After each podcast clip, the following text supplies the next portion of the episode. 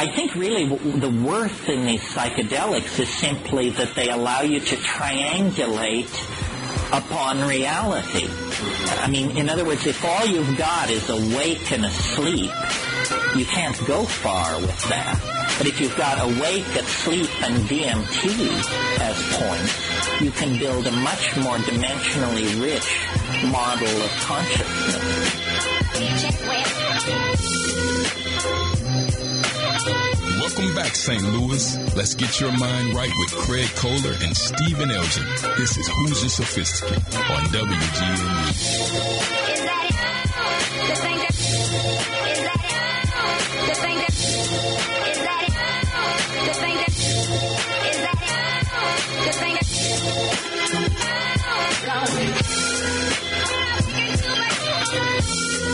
Welcome back, ladies and gentlemen, to Who's the Sophisticate here on WGNU 920 AM, WGNU920AM.com. Stream us live at Facebook, YouTube, uh, anywhere you can find us. Uh, we are joined right now on the phones with a Johns Hopkins Associate Professor of Psychiatry and Behavioral Sciences, Dr. Matthew Johnson. How are you, sir?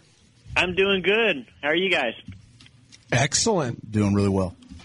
you know, it's nice to uh, uh, thank you so much for coming on the show. It's great to have you on here because we talk. Uh, you know, we're on terrestrial radio here in St. Louis, and we're talking psychedelics. We talk about cannabis uh, legalization. We kind of just talk about out of the box type things. So it's always excellent to have an actual doctor on here, kind of kind of breaking this down for us.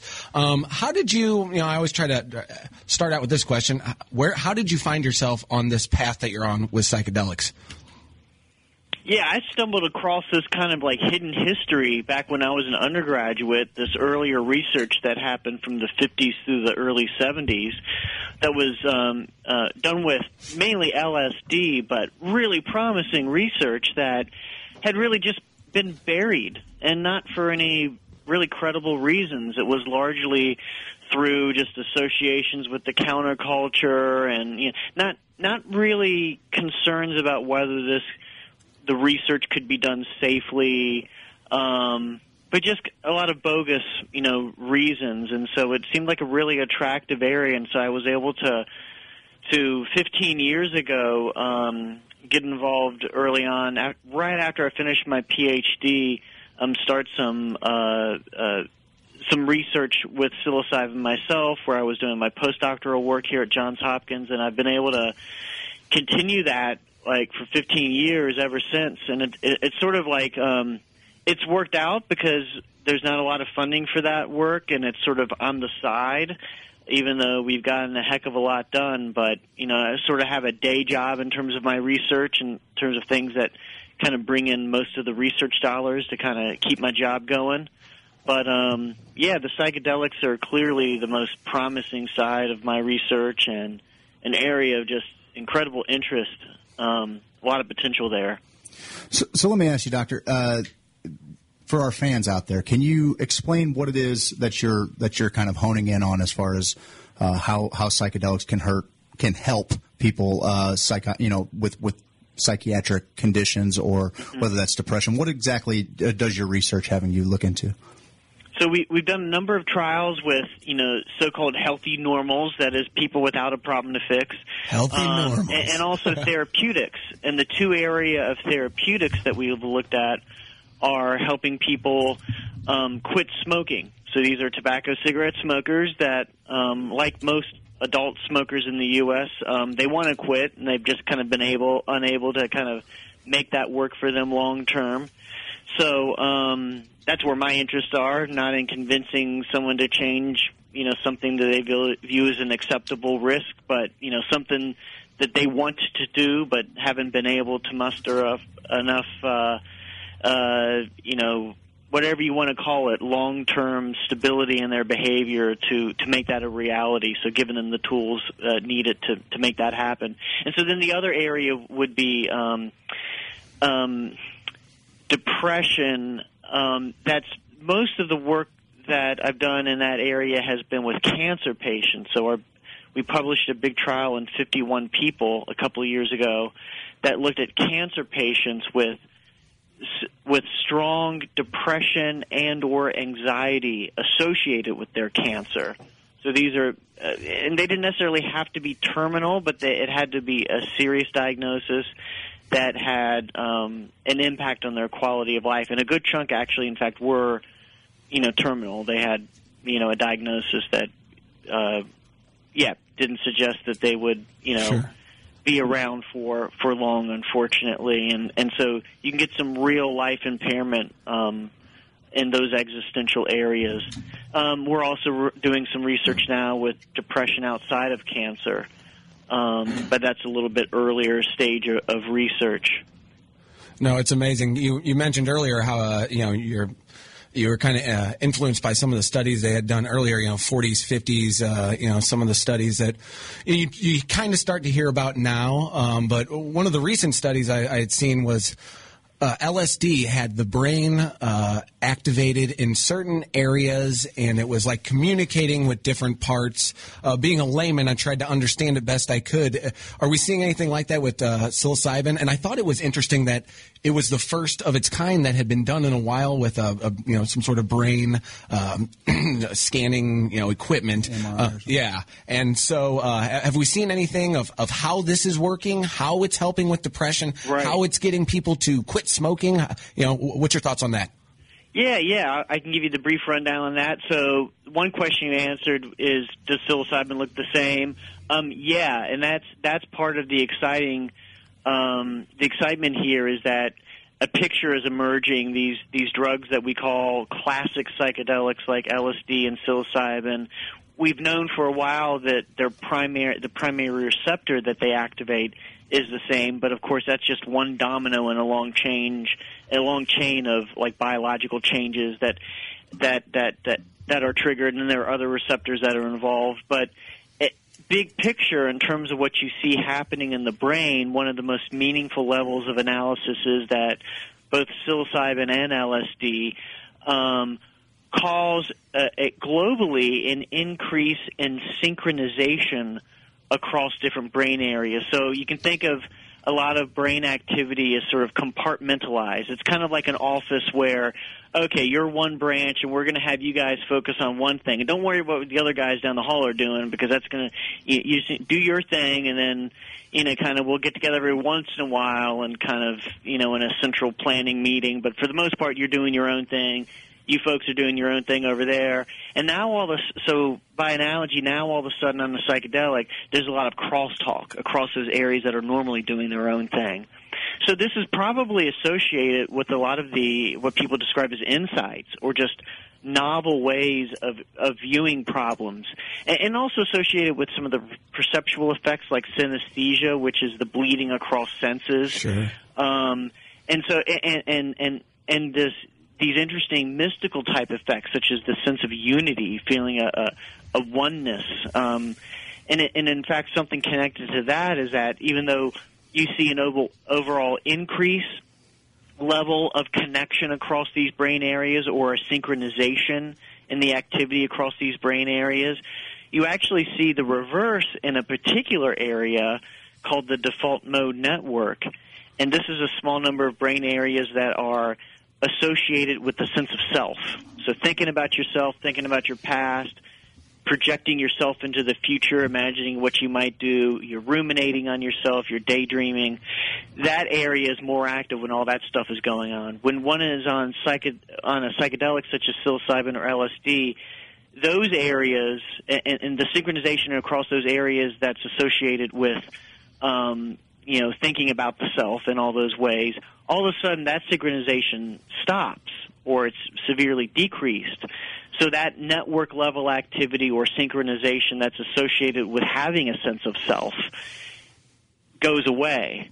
And that's fascinating because now we have a biological signature of what was has been described for yeah, 60, 70 years with terms like ego death, with using this older but you know less empirically validated language, this more Freudian language of this you know thing called the ego.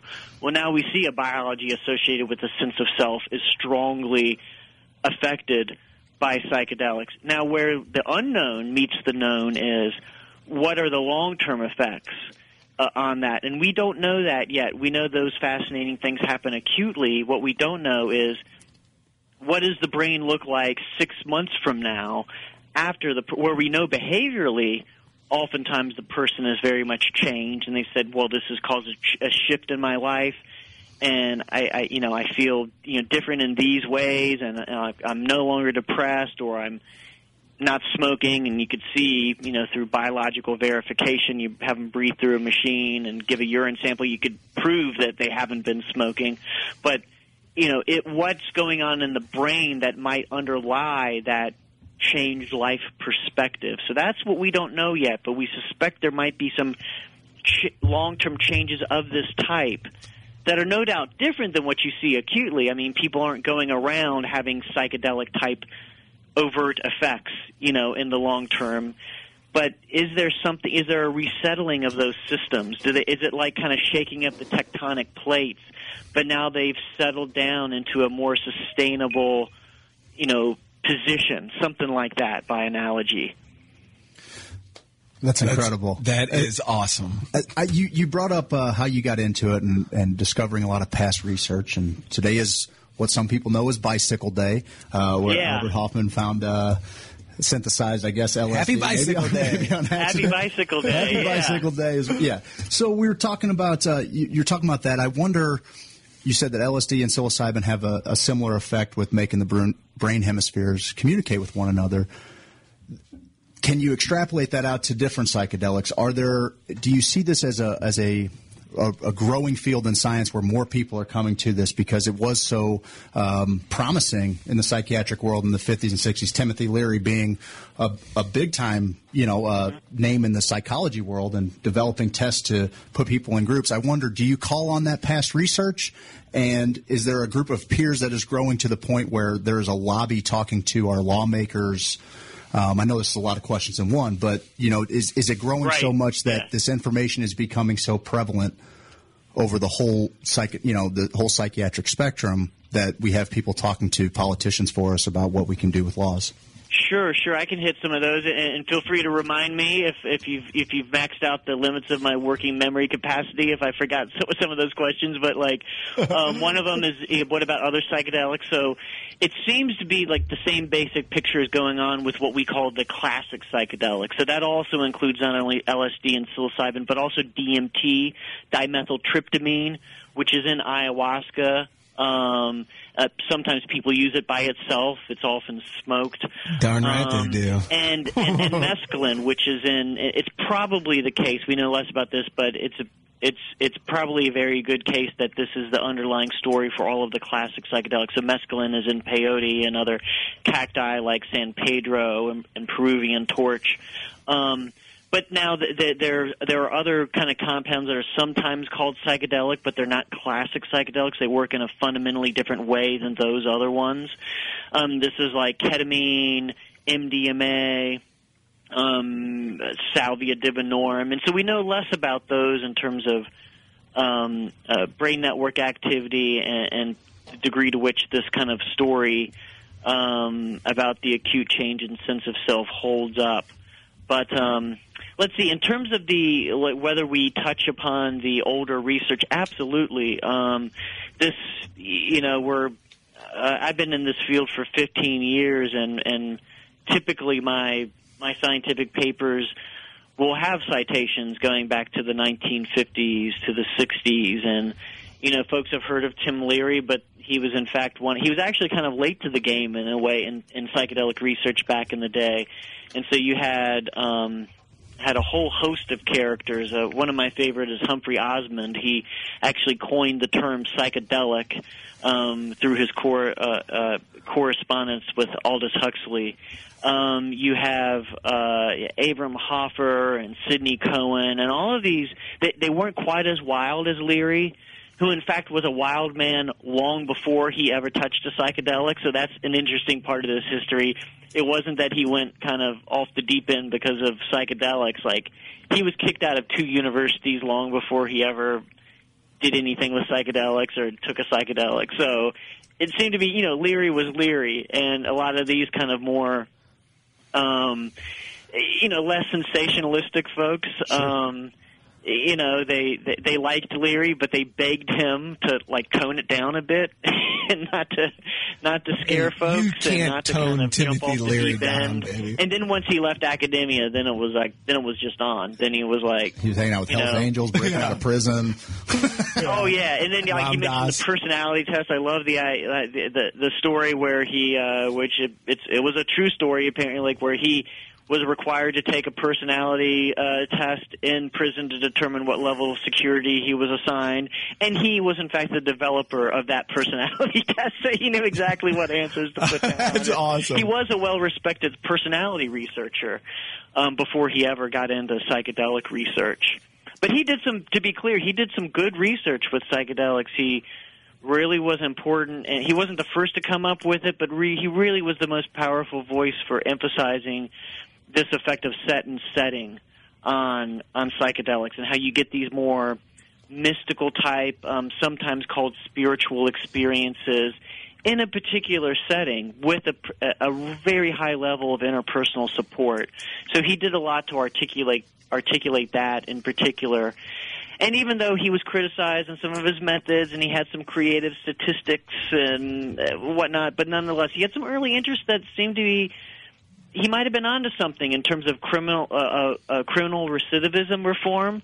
I did some survey research with my colleague Peter Hendricks at University of Alabama Birmingham that suggested that people who have used psychedelics in their lifetime are in the in a parolee type system are less likely to recommit crimes compared to people who haven't. So in terms of Leary's interest in using psychedelics to help people with a criminal past to rehabilitate, you know, it's early, but he may have been onto something. Yeah, well, that's cute. How are we supposed to keep the prisons full, buddy? We're gonna try to get them out of there. Um, um, I got thirty questions in a row for you, Yeah, so pay like to play attention. If you thought Craig's were Be bad, sure to max my working memory now. um, you mentioned spirituality. Um, I always find it, you know, I was, I'm a good little Catholic boy. I grew up, and, and anytime I had questions, they were like, mm, faith, buddy. Just, it's faith. You got to believe it.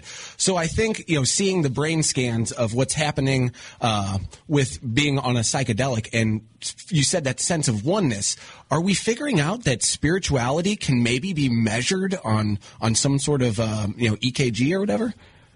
Uh, essentially, yeah, yeah, and and in fact, I think that's one of the the many one of the many powerful ways in which psychedelics can, can contribute to science. So completely outside of their ability to serve as therapeutics, um, it's just their use as research tools, and these are very powerful uh, ways of probing the brain and exploring the nature of consciousness, exploring um, a, a number of questions, and in fact people have used the term outside of psychedelics of, of neurotheology, like the idea that there may be an underlying um, basis for spiritual,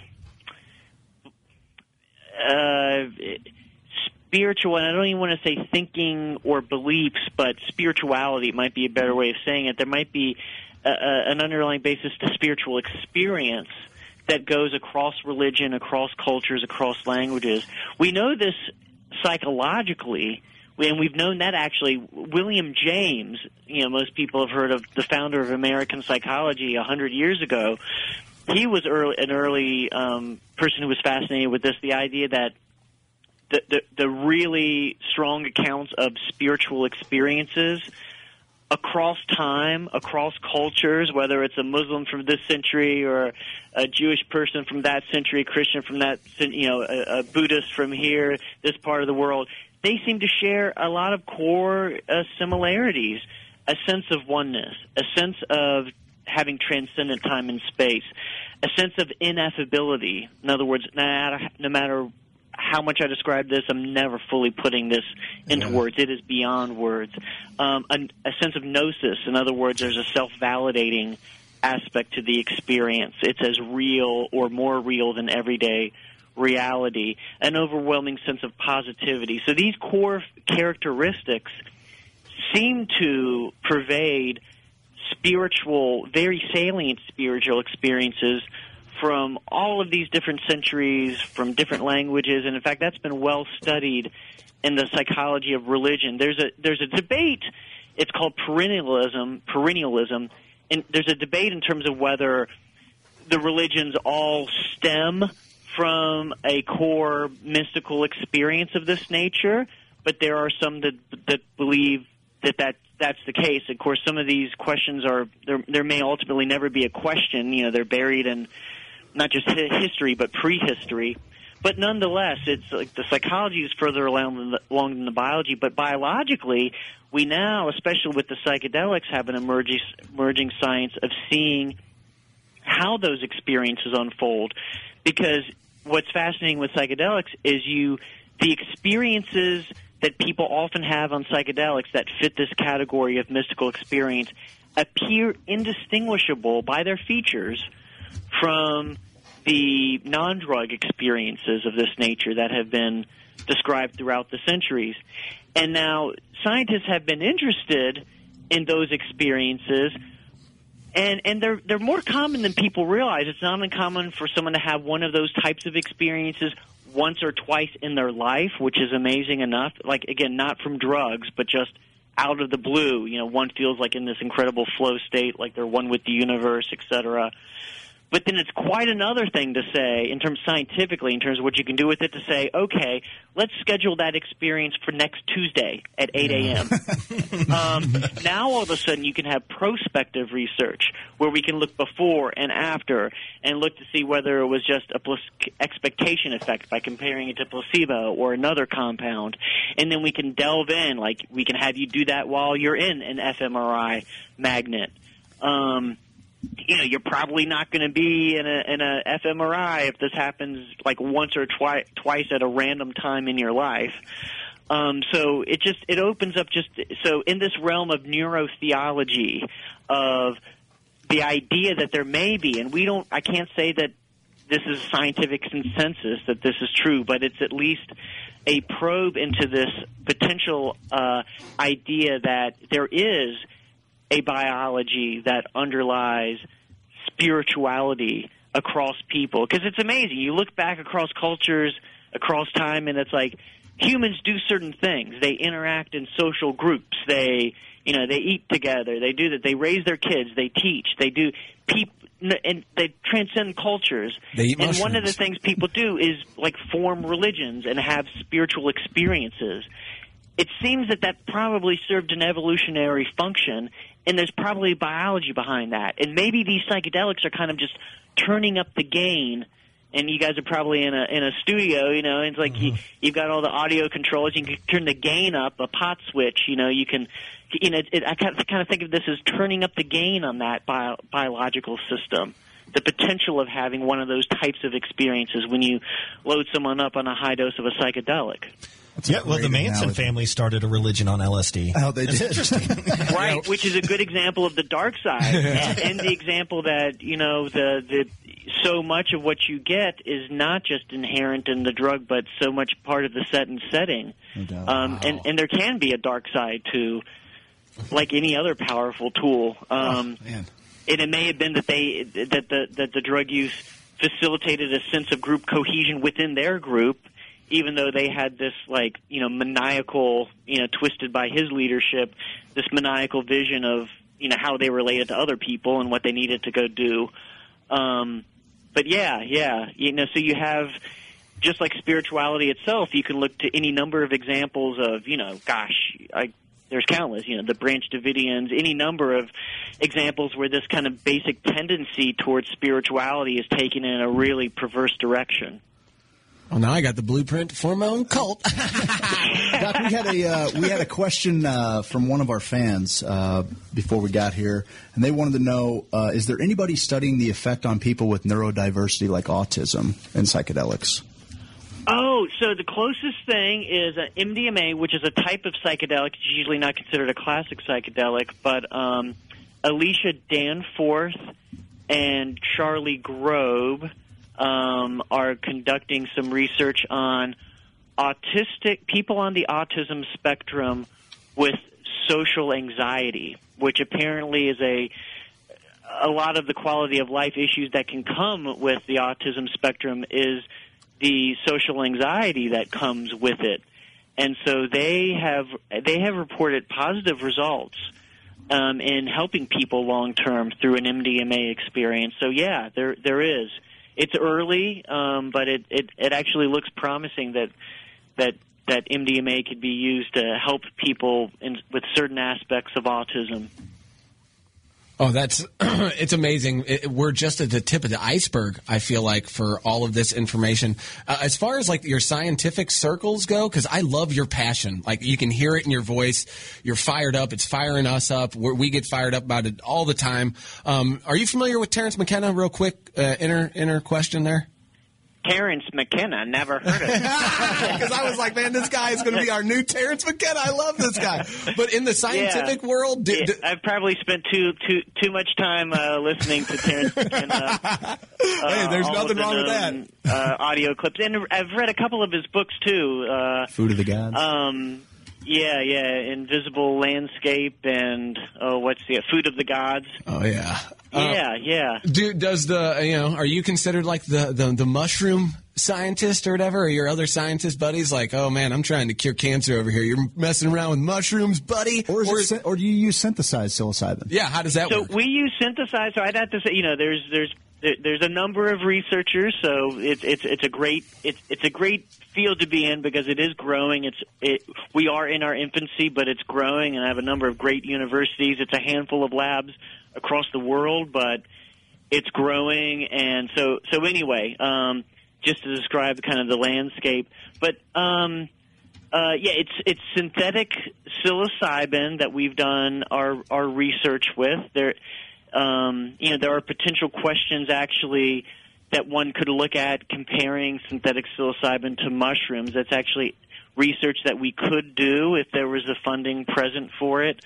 Um, there, there's probably a, you know there's a stronger case to be made. It may not be the case as let me sorry. When you look at something like cannabis, it's a pretty clear case that there's more going on than just THC. So you have cannabidiol, and in fact, a, a number of other um, psychoactives that, that that do make whole plant cannabis different than just THC. There's less of a case to be made, even though we should do the research, and we don't really. This is kind of just extrapolating from what's known.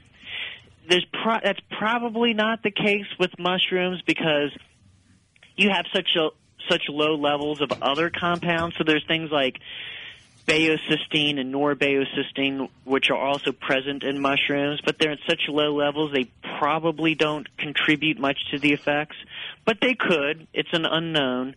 Um, there's also psilocin, which is is psilocybin after it's lost its phosphoryl. It's dephosphorylated.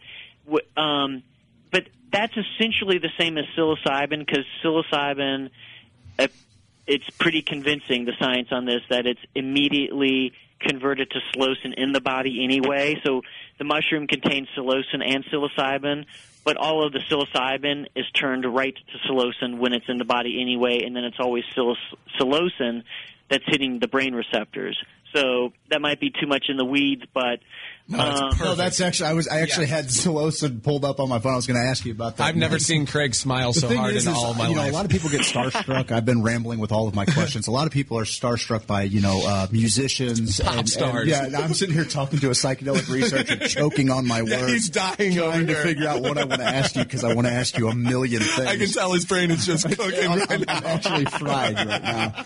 Uh, and so w- one thing We- I was we may be wondering doing our own is research when, right now. when they look at uh, things like you know uh, Amanita muscaria or something like that, where they say it's really not. Um, psychedelic until it's it's broken down like with ibotenic acid is are there studies being done with that where they kind of extrapolate excuse me extract medicine from like an amanita muscaria and then have it have it uh, gone through a process like that there's re- there's a s- there's really no research into the psychoactive effects of Amanita muscaria, and so yeah, it says ibotenic acid is the presumed primary active agent. Um, there's really uh, the, the most interesting uh, uh, readings I, I've had on on that are from Jonathan Ott. Um, he has a book Pharmacotheon, which is just a gosh, it's a massive volume on all sorts of for more of a of a kind of anthropological, kind of in the field, you know, you know, taking these things with the natives, so to speak. Um, uh, uh, he and a lot of other folks have described it as like, yeah, that's not really a psychedelic. They'll say, actually, one for- mushroom foraging expert, I think uh, Larry Evans described it this way: "Oh yeah, Amanita muscaria." Yeah, that's that. That's when you wake up in two days in the woods, forgetting how you got there, having pissed on yourself, and wondering what's going on. Yeah, you want to call that a psychedelic? That sounds like a blast. That sounds like, Jim me every- Beam. I do that every weekend. the Jim Beam mushroom. That's a good one. I know we're running out of time with you. Uh, one of the questions that I just tried to smash into that first one, and you were, you were talking about how it is a growing field. Uh, with these peers, we know there's groups like MAPS out there, but is there? Do, can we be encouraged that there is a like a lobby of intellects like yourself, intellectuals like yourself that are you know speaking to our politicians, our lawmakers? Um, I know Denver's got a decriminalization movement coming up. Um, is that something that you're seeing happen throughout academia?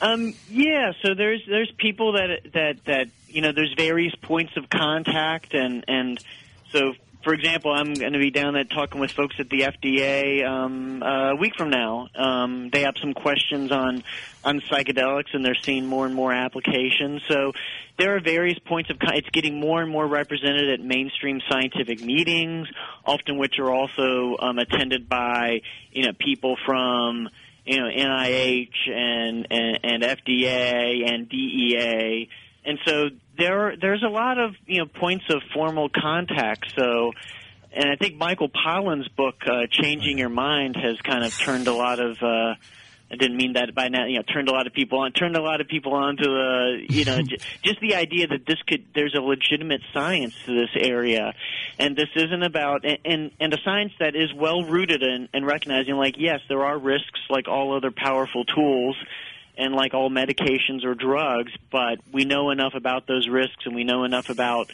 the safeguards you can implement to address those risks.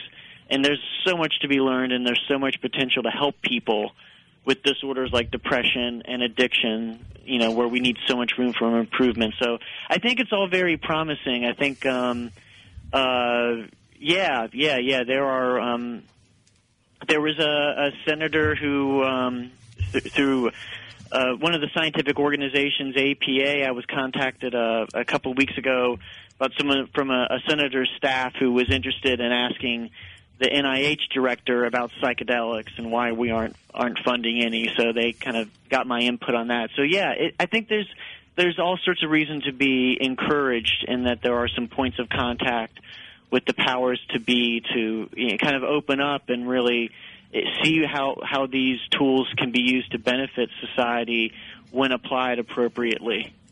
Dr. Johnson, I've, I'm so fired up. This is one of the greatest interviews. I could talk to you for days. You're probably uh, just about done with me. Um, that's usually about a half an hour. You haven't gotten to my boring stories yet. Just like Oh, I, I will eat. I'll eat your boring stories up. Okay, sir. Um, I, I want to know how can like uh, people like us get involved. You know, I know Maps has like a mailing list or whatever you can do to get involved with them. Is there anything we can do to maybe like become guinea pigs for you?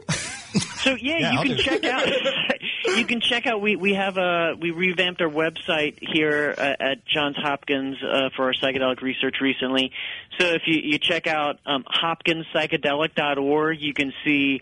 Um, the current studies we have going on, and, if you might want to check out volunteering for a study, you can see what studies we've done in the past. You can see um, uh, you can sign up uh, for uh, a, a regular newsletter. So yeah, check us out at hopkinspsychedelic.org.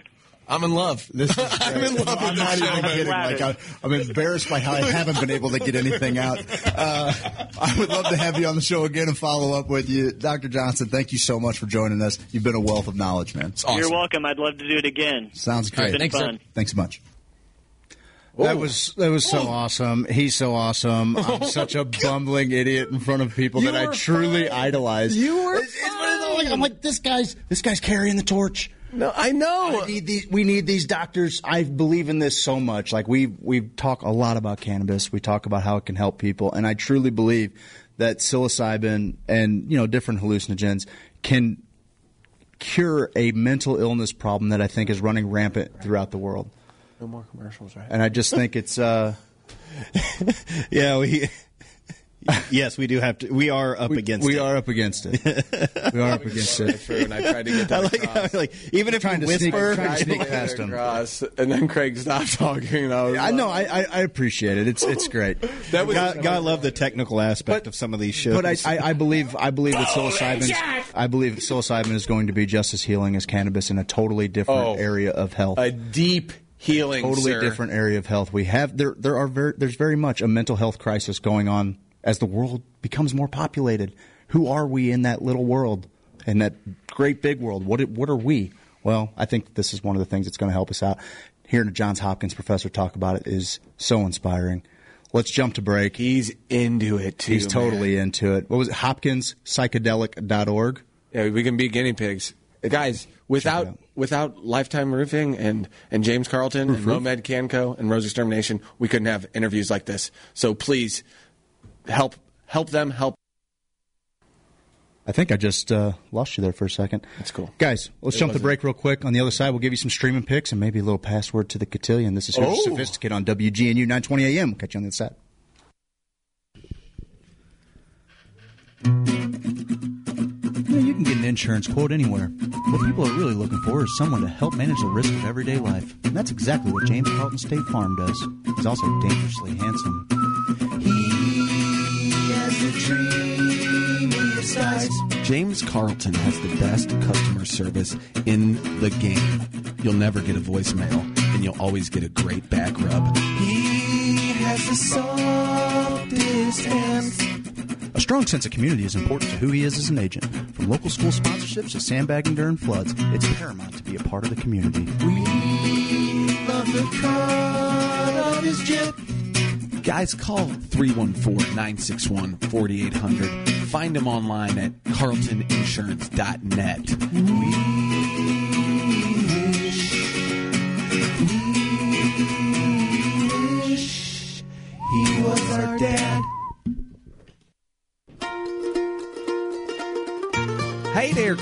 Well, hey, Steve. How you doing, buddy? Man, I've been pretty good. Well, that's good. Hey, you heard anything about them newfangled hemp oils they got now? I just don't know where to find a good one. Well, I find the best full spectrum hemp oil from MomedCanco.com. Where? I get it from MomedCanco.com. Is it expensive? It don't cost two kittens whiskers. And if you enter HOSO in the promo box, you're going to get yourself 15% off. Buddy, it sounds like we're squatting tall cotton. Darn right we are. Where can I find them? You can find them online, MomedCanco.com, Missouri Medical Cannabis Company. Thanks, buddy. Yeah.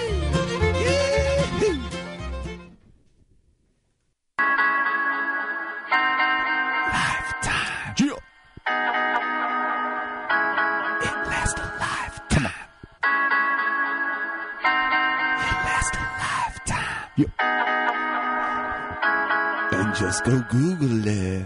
I wanna lay those shingles down, girl, for you. I wanna lay those shingles down, boy, for you. I'm gonna do some siding, get you excited. James Hardie siding. Google it. I'm ringing back for it. You know I make your neighbors crack, crack. Boo, hoo. Cause we tell all the leaks go bye, bye. And you know we all do the side. Guys, Lifetime Roofing. They're the best roofers in the game, best customer service. LifetimeSTL.com. Google them. A voice for all of St. Louis. We are WGNU 920 AM and 106.9 FM. Now, the universe has been going on for an incredible long time. And so, really, a, a satisfactory theory of the universe has to be one that's worth betting on. If you make a theory of the universe which isn't worth betting on, why bother? Just commit suicide. But if you want to go on playing the game, you've got to have an optimal theory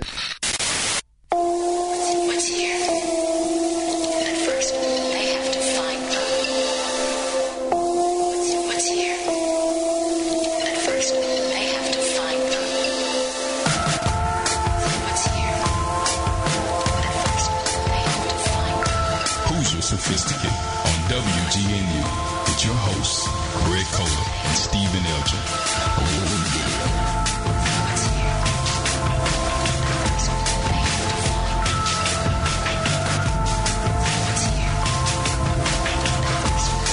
Seth, I like your twisty little dark brain. This is the best show. I'm sorry, guys. And and the comments, the comments. Let me get through them because everyone's like, "Great interview. That's the best interview I've ever heard." Oh my God, you guys are awesome. Steve really killed this interview, and that's a real quote. Um, God, From- I- it's from Missy. we have so many quotes. I want to get to this quote by Michael, um, but I think we have so many. I don't even know if I can get back up to the top. We have so many quotes, so many, so many comments on our Facebook Live. You can catch us out on Facebook, Mycelial Media on YouTube, uh, HoosierSophisticate.com. I'm going to try to read these comments. Uh, Craig, keep going. There's so many. I got to. I, I, I'm Actually, I think we got somebody on line one with a comment. It's our buddy. Uh, uh, he hasn't called in for a while. Oh my God! No, I know. I told him it's cool. No, Alex, Alex Jones, everybody. now, repent now. I know your mustache is cool. You got little gold frame glasses. Had nothing to you do scare with me so bad. anything. Oh, I just, oh, you scum. Ooh, he'd love it. That's the, those are the type of people that go to the cops in Yeah. Oklahoma and say, "We'll kill your wives if you expose we did this." Did you have a question? And the cops all just roll over to it. Oh, you got a mustache. I'll just worship you. Oh, you got a mustache. Actually, It's true. okay. That's true. Actually, you've oh, your demonic little mustaches. Nothing against mustaches. Take it- just all these cops Nothing are little, against little, mustaches. little You- you just attacked mustaches for 30 seconds. Ah! That Okay, that hey, was we're we're done taking calls. we're done taking calls because he'll a- lie and say he's somebody else. as a once proudly mustachioed man, I, I felt attacked there for quite a while. Actually, He really went off on mustaches. guys, I'm on tilt because we have so many comments. I can't give get me a to couple. of them. Just just pick one. That was amazing. The great interview. Uh, Jen, what's up? Uh, J- uh, here we go. Josh says, "I have uh, I had a dream the other night about one of our uh, LS swinger friends. She has a tattoo on her waist with flowers and a couple small items. But I feel like I should maybe not be reading this. In my dream, it was a series of small squares in rows. I headed down there, yo, to you, you know, but then started counting the squares. I woke up counting squares. I was sad. That's a dream."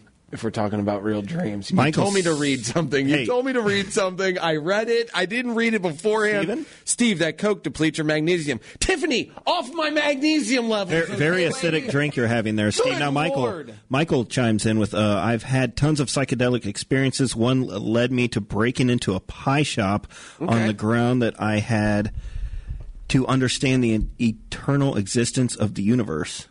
With pies? Yeah, apparently he broke in and he uh, into a pie store. Did you know that I'm if sorry. you wanted to buy tickets to the Cotillion, you could go to the website, but you're going to need a password, and in all caps, it says, "Get the coughing under control." That's a joke for all of the fr- all of the all of the patrons of the first Cotillion. If you want a chance at the pre-sale, just get the coughing under control.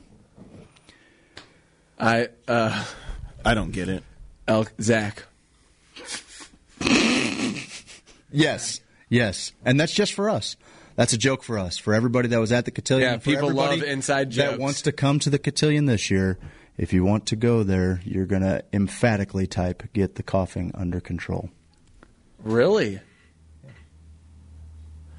Wow. So you guys have heard it. The Cotillion, we had some big news on it. It's it's in a new le- area. Is that Oh, buddy, I've got a I've got quite the journey uh, laid out for all of us. I've got quite the little quite the little uh, s- tract of land uh, dedicated to this, and uh, it's going to be a, a group of the best friends making the best time in the best environment that you can possibly imagine. So get your tickets now. Click on the Hoosier Cotillion link at HoosierSophisticate.com. Get the coughing under control, all caps, and you can go buy your tickets right now.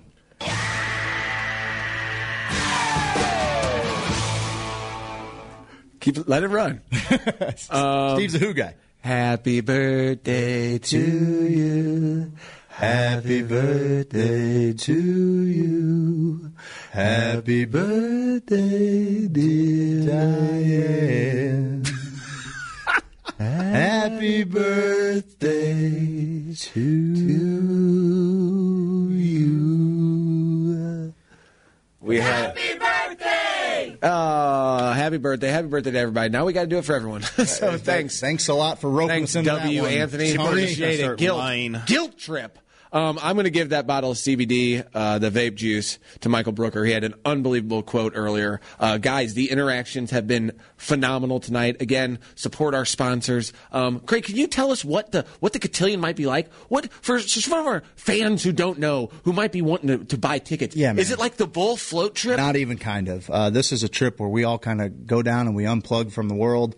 Uh, we plug into each other, sometimes several times. Uh, we got Steve's got a little acoustic guitar.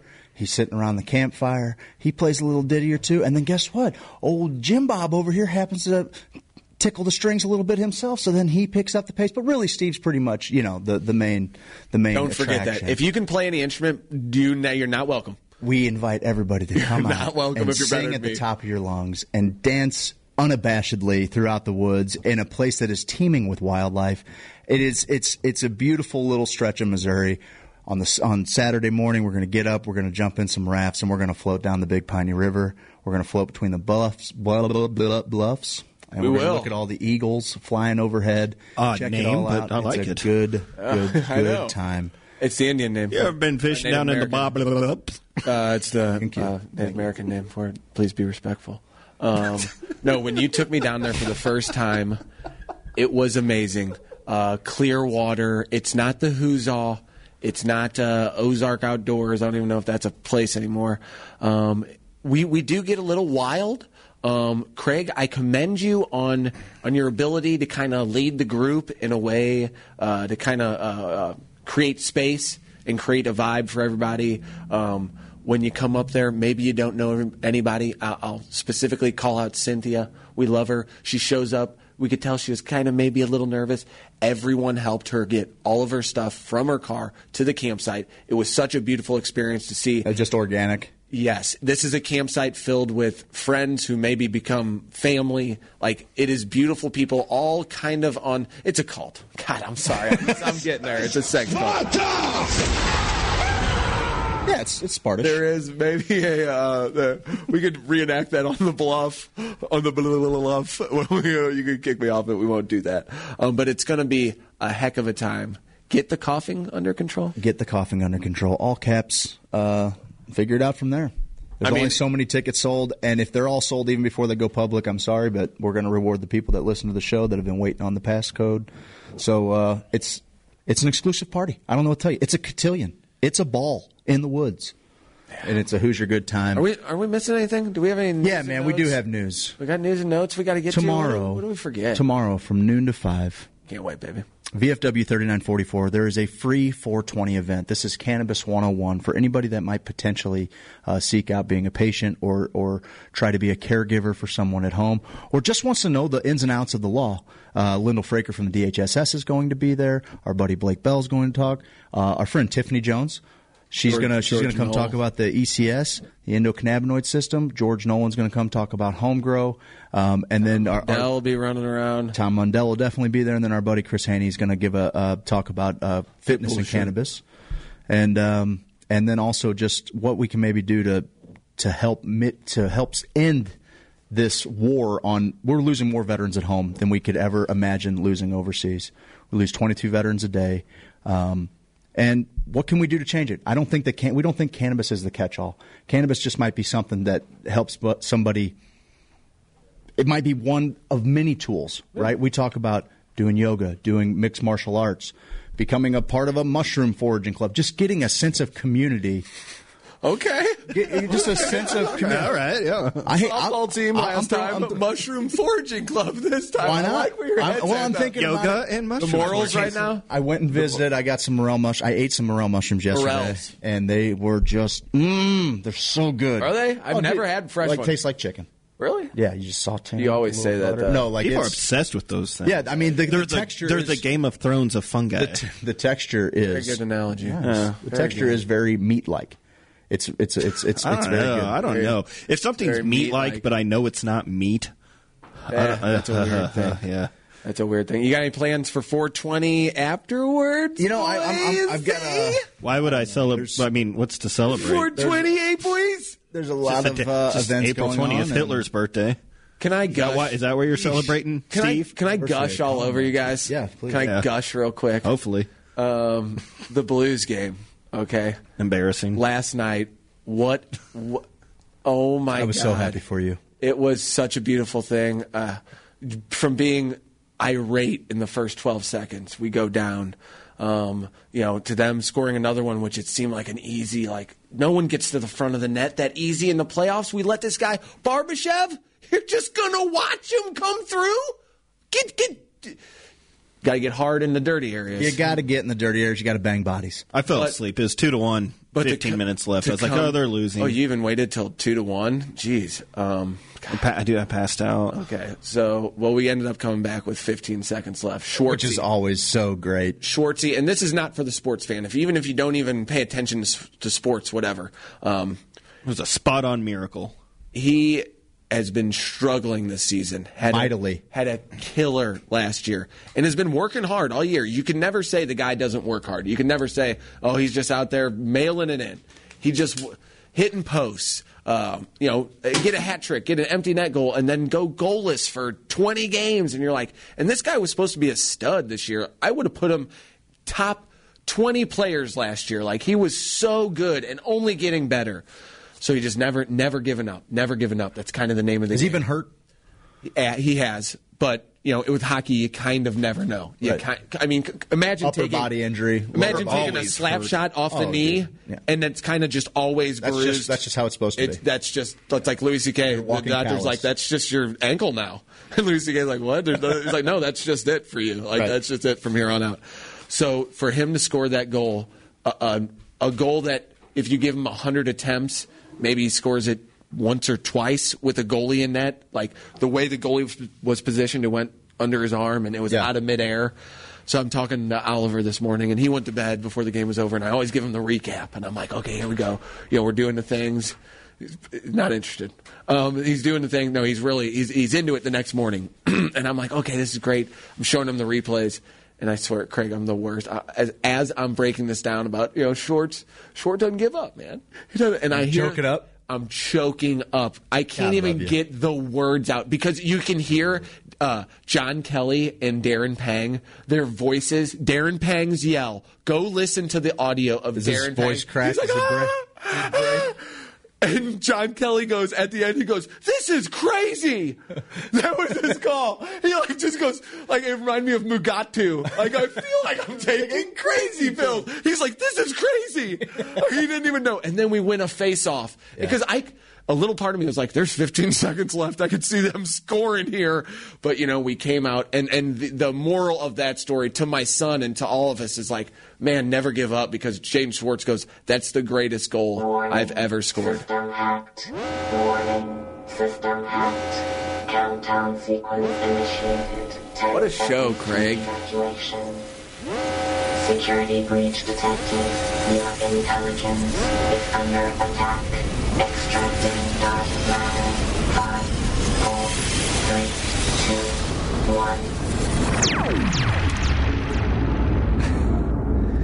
Guys, thank you so much for joining us again. We've had so much fun today. It is a blast when you guys are interacting with us.